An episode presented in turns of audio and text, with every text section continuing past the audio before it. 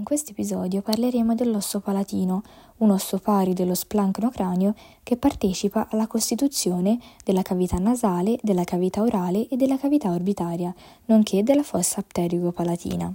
L'osso palatino è costituito da due lamine, la lamina perpendicolare e la lamina orizzontale.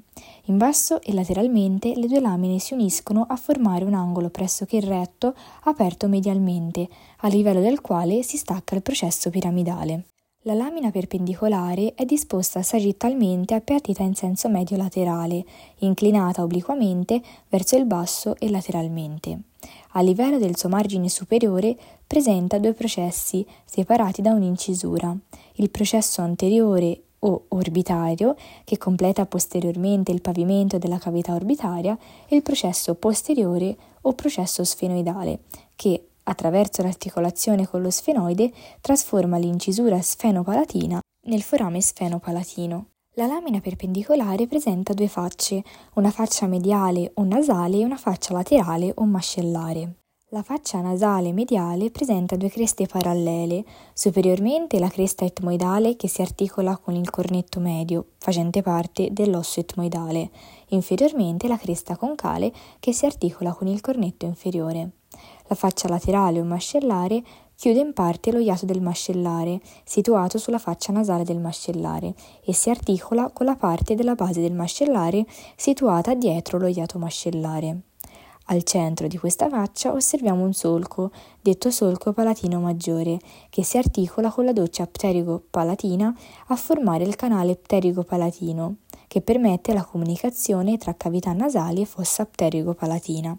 La lamina orizzontale dell'osso palatino è una lamina appiattita in senso cranio-caudale che presenta una faccia superiore e una faccia inferiore. La faccia superiore, unendosi alla controlaterale e ai processi palatini dell'osso mascellare, forma il pavimento delle cavità nasali. In particolare il margine anteriore si articola con il margine posteriore del processo palatino del mascellare, tramite la sutura trasversa. Il margine posteriore è libero ed entra nella delimitazione posteriore delle coane. La faccia inferiore invece entra nella costituzione del palato duro. Abbiamo detto che in basso e lateralmente la lamina perpendicolare e la lamina orizzontale si uniscono a formare un angolo retto aperto medialmente a livello del quale si stacca il processo piramidale. Questo processo si porta indietro, in basso e lateralmente.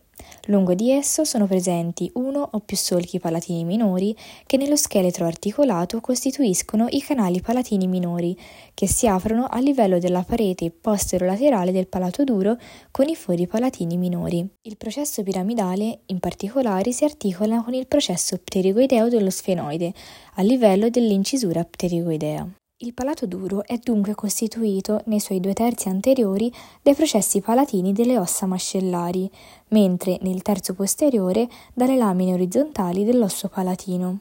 I processi palatini delle ossa mascellari e le lamine orizzontali dell'osso palatino si affrontano con il controlaterale sul piano mediano, attraverso la sutura palatina mediana. I processi palatini si uniscono alle lamine orizzontali del palatino attraverso la sutura palatina trasversa. Il palato duro è quindi composto da quattro ossa, unite grazie a due suture. L'unione della sutura palatina mediana con la sutura palatina trasversa dà origine alla sutura crociata. Sulla superficie del palato duro, al di dietro degli incisivi mediali, osserviamo il forame incisivo, che è lo sbucco del canale incisivo. Questo collega le cavità nasali con la cavità orale. Collegando una struttura impari ad una pari, ne consegue che il canale si sdoppi verso l'alto formando una Y. Attraverso il canale passano vasi e nervi nasopalatini. Posterolateralmente sono presenti il forame palatino maggiore, dove passano vasi e nervi palatini maggiori, e uno o più forami palatini minori, dove passano vasi e nervi palatini minori. I forami palatini minori rappresentano lo sbocco del canale pterigo-palatino, un canale unico che prima di raggiungere il palato duro si ramifica. Nei prossimi episodi parleremo del vomere, dell'osso etmoide e dell'osso sfenoide.